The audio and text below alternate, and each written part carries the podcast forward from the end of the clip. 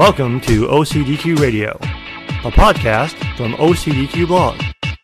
Obsessive Compulsive Data Quality. OCDQ Radio is a vendor neutral podcast about data quality and its related disciplines, including data governance, master data management, and business intelligence.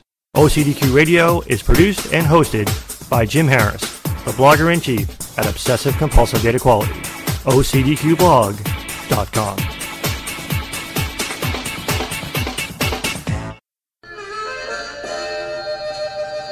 On this episode of OCDQ Radio, we're going to talk about the mean old world of information quality, which leaves a lot of people with the feeling like they want to sing the blues, especially after they step inside the blue box of information quality and realize that it's a lot bigger on the inside.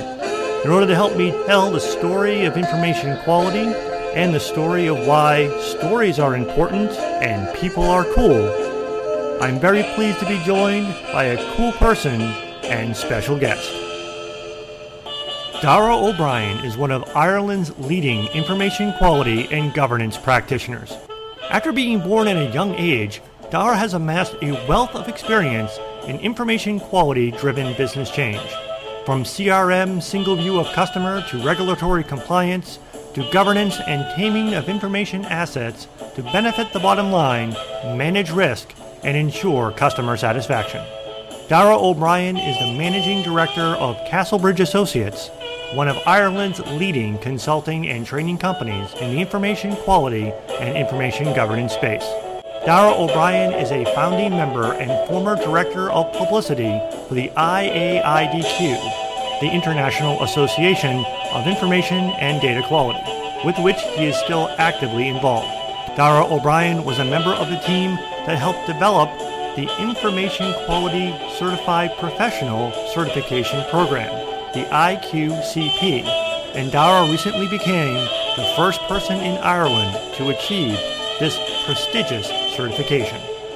Daragh O'Brien is a regular conference presenter, trainer, blogger, and author, and has two industry reports published by the Ark Group, the most recent of which is the Data Strategy and Governance Toolkit which we will discuss in part in our discussion today. Daragh O'Brien, welcome to OCDQ Radio. Hey, Jim. Good to talk to you. I think where we should start is that age old battle data versus information. Two ubiquitous words, and people have a tendency to use them interchangeably. Help us out with a definition of data and information. I always start from a slightly controversial perspective. I'm a lawyer by training. My background is a law degree. I come from the business side of this whole debate. So I always start from the point of view of what are we trying to achieve? In my experience and in my, my common usage when I'm dealing with clients, I use the terms data and information interchangeably. And I don't think that's a problem. As long as when you're using them, you understand that there is actually a difference between those things. Justice Potter Stewart in the United States Supreme Court, when he was asked to define pornography or obscenity, he, he didn't know what it was, but he, he recognized it when he saw it. Information and data are kind of like that. Data, at its basic, is a fact about a thing, some element or attribute of that thing.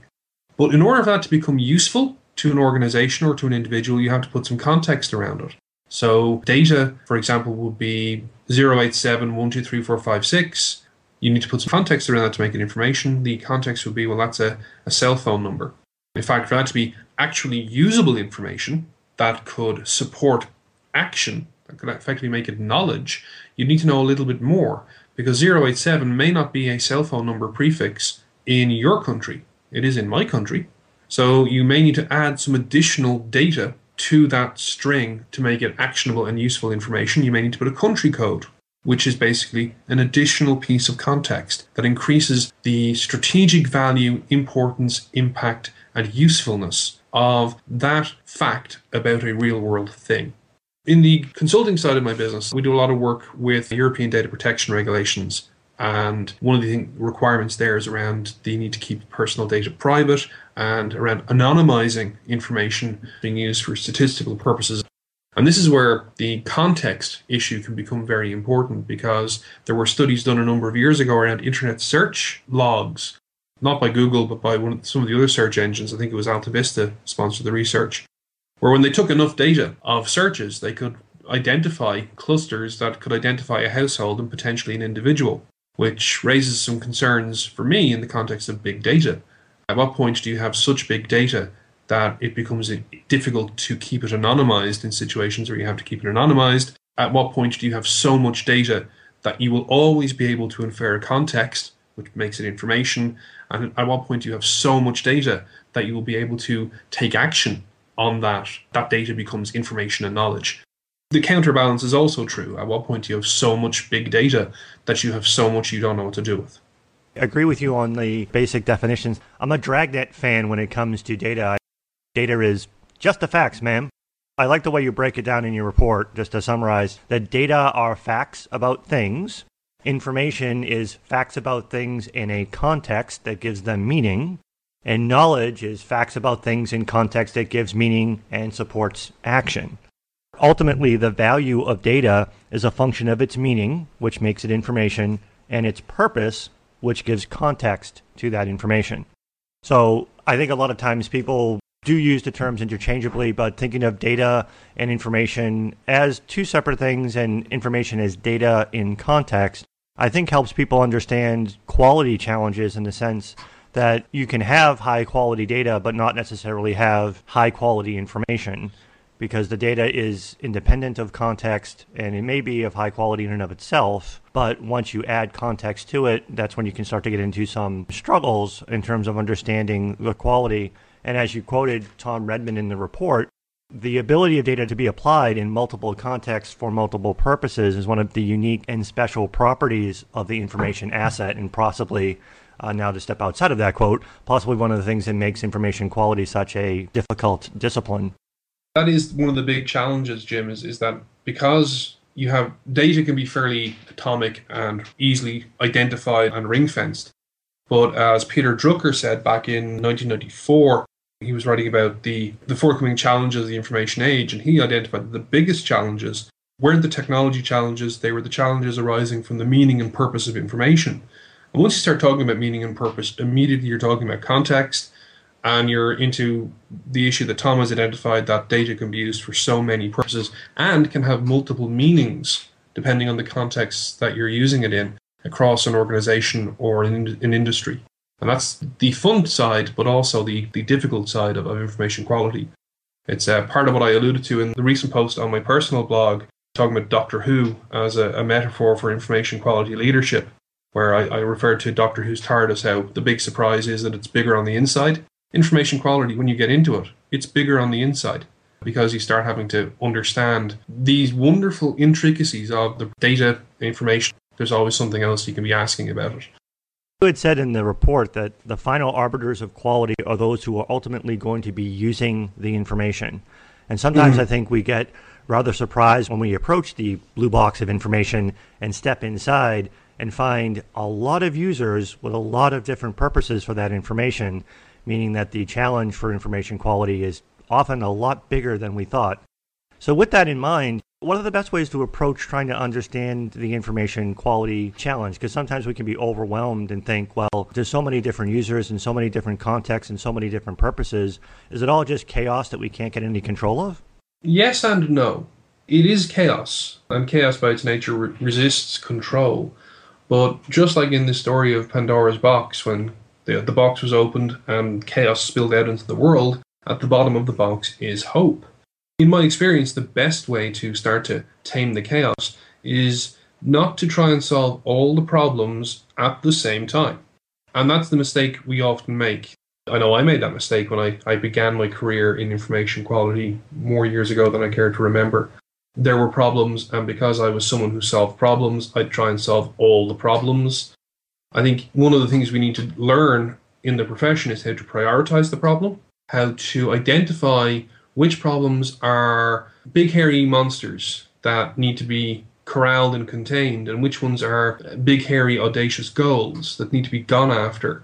The problems are things like billing remediation in telco, where yes, you may have a regulatory issue in terms of making sure bills are accurate, but the specific problem of is the bill accurate or not is probably not as important as the big, hairy, audacious goal of improving customer service through accuracy of billing, improving customer service or customer retention or customer, customer satisfaction through improved quality of information. Uh, Teletech Services, the case study that Tom Redman has in his book Data Driven, I had the pleasure of seeing them present at IAIDQ conference a few years ago in San Antonio. And their case study is wonderful. They had the issue of trying to figure out what this quality conundrum was and how to tame the chaos and what that would mean for them. They focused very much on accuracy of the data. They found the key dimensions of the data that were important to them for the big, hairy, audacious goal that they that they had. That's how, in my experience, it's the only way really you can do it is by stepping back, taking a deep breath, and trying to prioritize. A lot of times, people, like you said, try to solve every problem at once, and it just becomes overwhelming, and they can't make any progress. So, in terms of identifying those big, hairy, audacious goals, or identifying those key pain points, that might be a good place for us to get started. Do you have any recommendations for how organizations can more effectively identify those pain points? I think listening, listening to what people are saying, listening to what the anecdotes are in the organization. Lwanga Yonke, as the information quality manager for Aera Energy in the US, has presented in the past on how his first approach to building the business case and prioritizing issues for remediation for management in the information quality context was to go and listen to the things that were causing people problems, the, the challenges that people were having. So in the organization, listening to the stories that are out there and then trying to find some hard metrics to go with them because as Deming said, in God we trust, but everyone else must bring data. The stories are good, but you need to balance them with some metrics so that you're you're able to bypass the, the politics that can be inherent in some of the internal anecdote and narrative um, and whittle them down to the, the real story that's there. And then when you go to implement the change, it's very, very important. Organizations, the people embarking on an information quality journey, realize from day one that it does not matter how many data profiling tools you buy, or how many ETL tools you have, or how many metadata repositories you build. If you don't start by changing the people as well and the culture of the organization and how the organization thinks about information and thinks about the impact of poor quality information, well, then you are going to find yourself repeating this process over and over again. And while quality management is a cyclical process, there is an implication in the Shewhart cycle and continuous improvement that you're actually improving. Well, getting back to the point of, of storytelling, I know that in your report you had mentioned Stephen Denning and talked about how we can differentiate data, information, and knowledge. And he mentions that the knowledge sharing stories that show an event of causal connections of events happening in time are the unheralded workhorses of the business. Stories tell us what is happening within the context of business users who are putting data and information to work in order to discover the knowledge or reveal the lack of knowledge that is causing the pain going out and listening to the stories that the organization is telling who are the characters in those stories? You know, what is the story about? Maybe it's a story about our customers. Maybe it's a story about our employees. Maybe it's a story about our products. But focusing on those stories, learning from them, and deriving from them the, the key pain points that we might be able to focus on in order to help not only just improve our information quality, but tie our information quality into what the organization is attempting to achieve in terms of its business goals. Stories are very important, both taking the anecdotes and structuring them that, that you're capturing around the organization and structuring them as an analysis tool, but also as you're constructing the story yourself about what the change is and how you're going to go about it. One of the things that Denning recommends is that you write the story of the person who doesn't want to change from their perspective. Now, I've run this in workshops with clients in a data protection compliance context where we go through constructing the change story and then we get people to write the story of why the per- why someone doesn't want to change. And what we usually find, and this is it again, here's a story from one of the clients I've run this with, in where we told the story of Michael, uh, who didn't want to change. He didn't want to implement the clean desk policy, which was which was there not just to keep desks tidy and pretty and keep life easy for the cleaners, but also because in this particular organization they deal with a lot of sensitive, private, personal data and the internal policy is that they were to clean their desk away and put any working papers away, locked away at the end of the day. And there was one guy, Michael, who just wouldn't change. And when they drilled into what the story was and were trying to find out why Michael wouldn't change, Michael wouldn't change because he didn't like the guy who sat down at the desk at the far end of the office beside the filing cabinets. Therefore, he, he would do anything he could not to have to deal with that guy at the end of the day. I think the guy was his brother in law or his ex brother in law or something like that. But as we drilled through that, uh, I saw an opportunity find a simple change. And I asked the question why don't you move the filing cabinets? Three days later, they moved the filing cabinets and their clean desk policy was being implemented.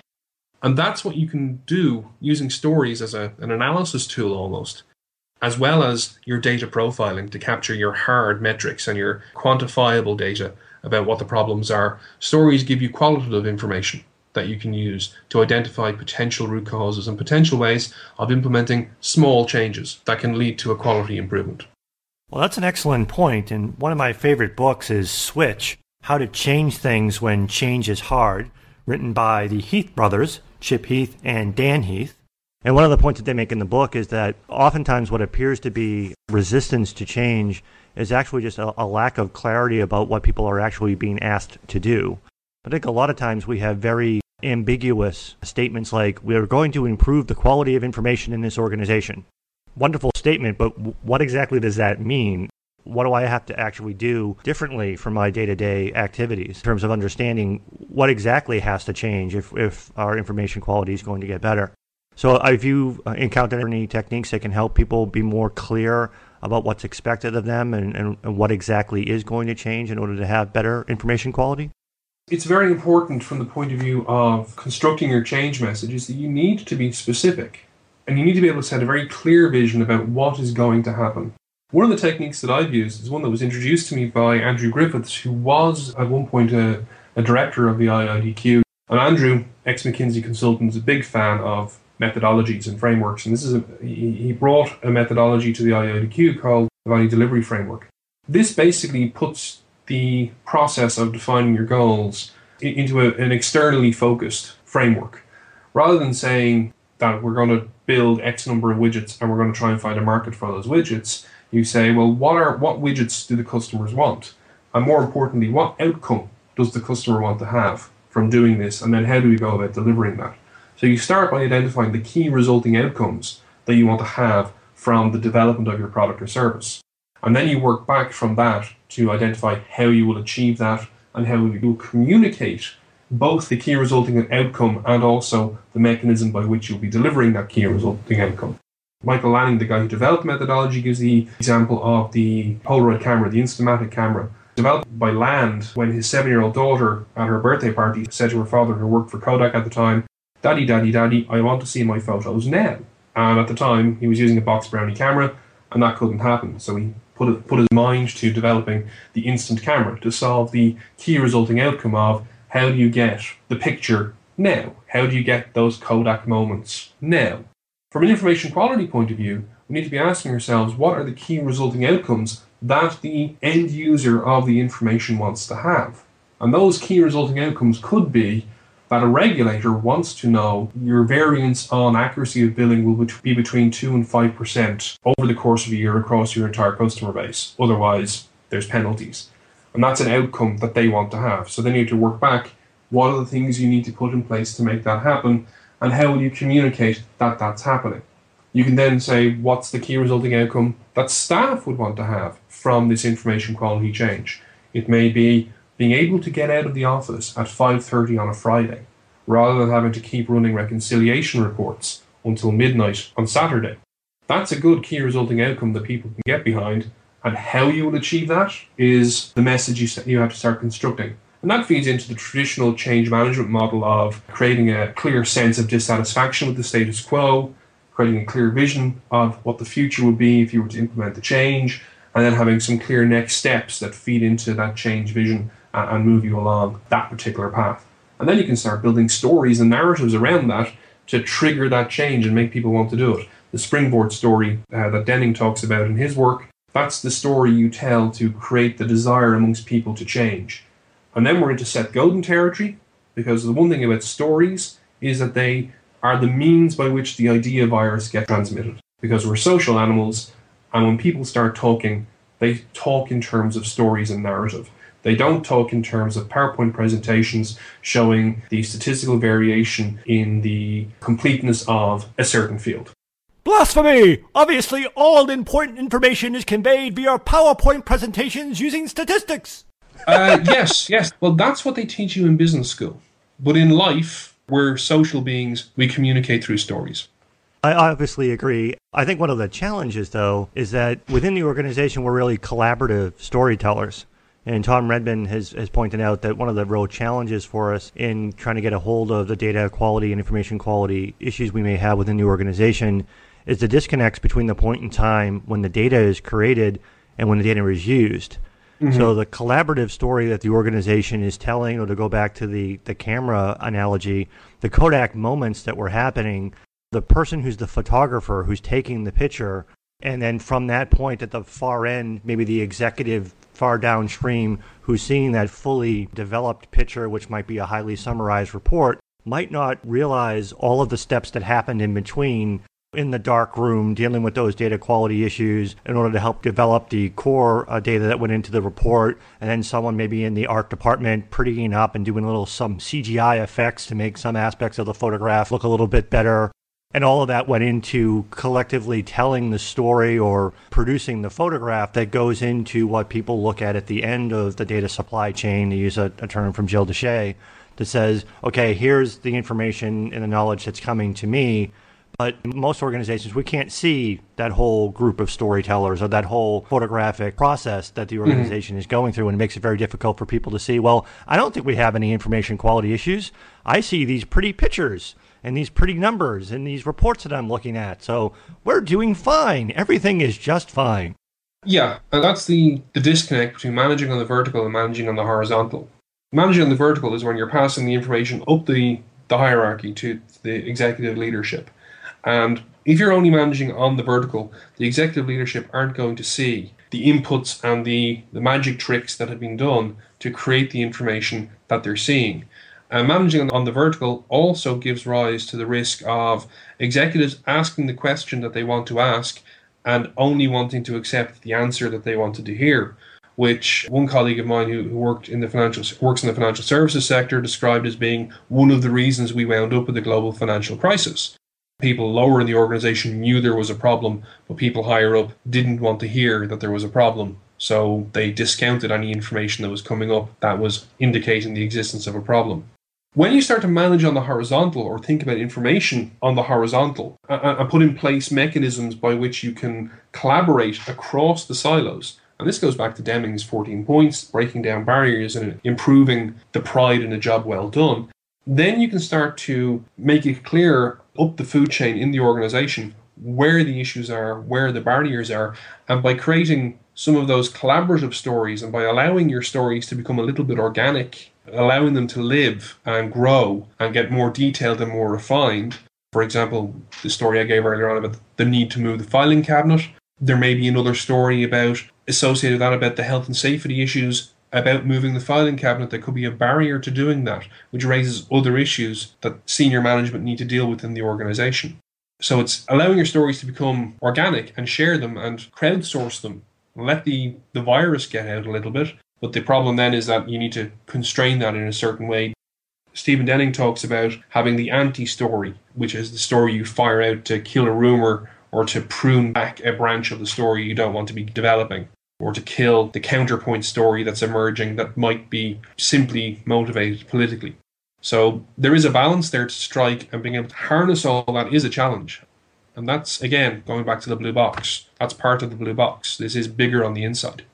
Well, I think one of the challenges in terms of the crowdsourcing and the collaborative storytelling and getting the idea virus to spread is that the vertical orientation of, of most organizations almost inoculates against the idea virus that originated in another vertical silo. Mm-hmm. Most organizations are naturally vertically aligned into different functional areas like sales and finance and a line of business orientation if you have multiple product sets or mm-hmm. in the ins- insurance industry, maybe life insurance, auto, and home insurance. I've written about the need to become horizontally vertical you still have some vertical specific activities. You know, the salespeople do need to focus on selling. The finance people do need to focus on the general ledger. But there are things that need to be horizontally coordinated across those vertical silos. And I think that's where sometimes the organization fails the basic organizational mathematics test. The sum of all silos is actually a single enterprise. If you have five functional silos, 1 plus 1 plus 1 plus 1 plus 1 equals 1, not 5. But sometimes it's very difficult to get people to think horizontal when most of their day to day activities require them to think vertical. So, mm-hmm. how can we get people within the organization to think more horizontally vertical?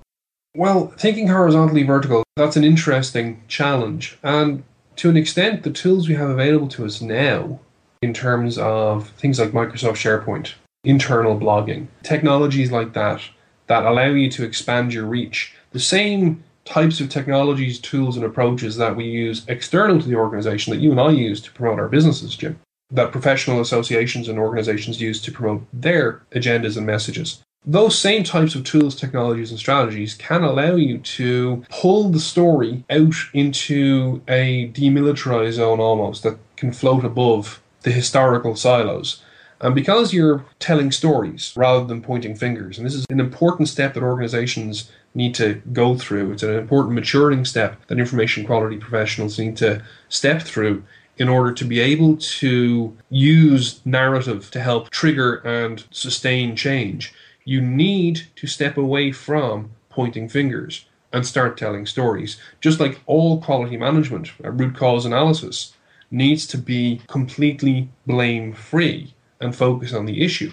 So if I'm doing a root cause analysis with a client and we go through the Ishikawa diagram and we find that the root cause of the problem is the actions and activities of individuals in a particular part of the organization, we don't point the finger. We say there's an issue there and the solution needs to be XYZ. Likewise, when you're pulling the stories out into this internal blogosphere, you want to make sure they're stories that tell the high level issue with clear examples of where the problem was, rather than saying, Everything would have been fine if it wasn't for Bob and accounts. We got to find Bob and accounts. It was all his fault. Too often, that the stories that we tell are blame storming sessions. Nothing brings a group together better than coming together to blame everything on Bob.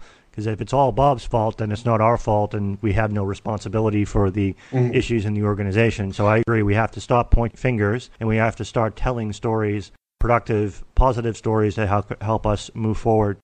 So helping us move forward towards a conclusion, one of the excellent points that you raised in the report is that while there are a myriad of tools and best practices available to draw on, it is important not to lose sight of the fact that organizations don't change, people change.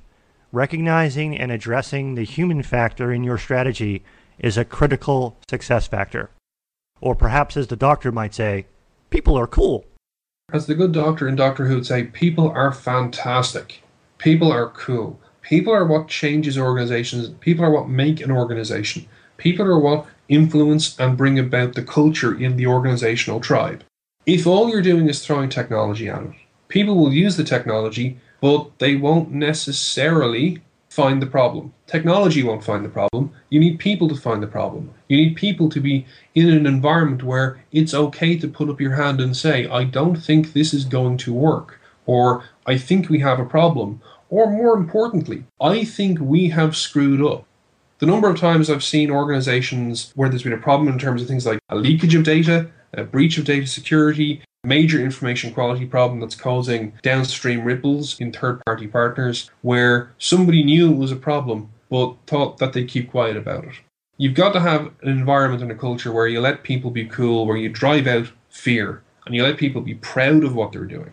And then you give them the tools that make that easier but giving them the tools and asking them to continue doing the job in the same way, implementing governance frameworks that are tick box and checkbox driven.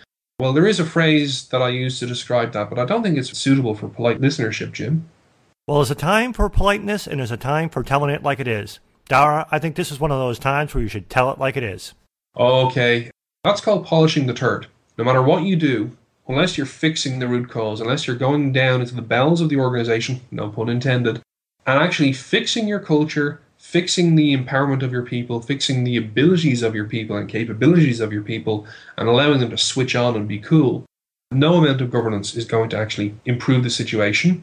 And no amount of technology or tools are going to actually let you sustainably fix the issue. All you're doing is continuing to polish a turd. Well, people are fantastic, and this has been a fantastic discussion with a fantastic person. Daragh O'Brien, thank you so much for being on OCDQ Radio. Thank you, Jim.